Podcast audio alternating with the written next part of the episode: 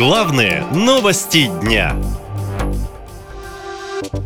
Невыездные спортсмены. Почему хоккеистам запретили ездить за границу? Еще в сентябре заместитель министра спорта Алексей Морозов сообщил о массовом переходе российских спортсменов в иностранные сборные. По его данным, более сотни атлетов, включая 55 олимпийских, сменили гражданство. А при этом спортивные журналисты сообщают, что на самом деле их число давно перевалило за три сотни.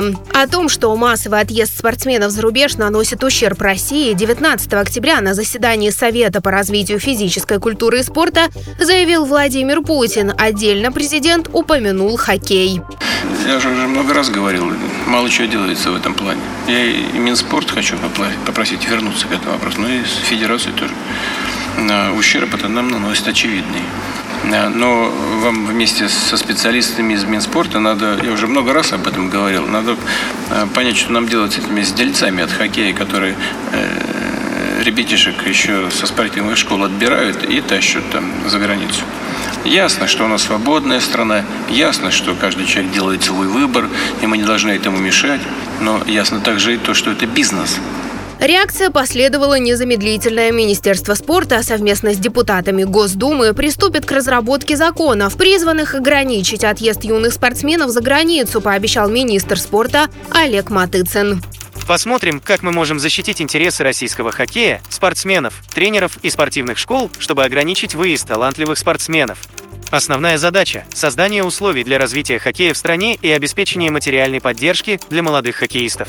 Но можем и ввести ограничения Спортсмены и тренеры говорят, что министр лукавит, и такие ограничения уже действуют. Например, воспитанникам и персоналу бюджетных спортивных школ Санкт-Петербурга уже запретили выезжать за пределы России без согласования городского спорткомитета. Ограничения распространяются даже на учебно-тренировочные сборы, соревнования и отпуск, рассказали в местном комитете физкультуры и спорта.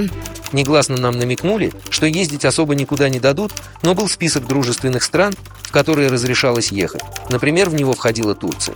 Теперь же запрет стал тотальным. Наши спортсмены и тренеры очень недовольны. Я уже жизнь прожил, много видел и меры эти схожи с теми, что действовали во времена Советского Союза, когда для участия в зарубежных соревнованиях спортсменам требовалась выездная виза. Ее еще выдавали с одобрения КГБ. Не думал, что мы опять к этому вернемся. Деятели физкультуры и спорта уверены, что скоро директивы распространятся на всех спортсменов. К слову, массовая смена спортивного гражданства атлетов началась 28 февраля прошлого года, когда Международный олимпийский комитет рекомендовал международным спортивным федерациям не допускать россиян к соревнованиям. В марте этого года условия смягчили. Атлетам разрешили участвовать индивидуально в нейтральном статусе без флага, гимна и каких-либо связей с российскими вооруженными силами или органами национальной безопасности. Минспорта уже пригрозил, что тем, кто пойдет на эти условия, придется возвращать в госбюджет затраченные на их подготовку средства. Госдума также приступила к разработке законопроекта, обязывающего спортсменов компенсировать расходы при смене паспорта. Правда, как эти расходы будут подсчитывать, ведомство не уточнило.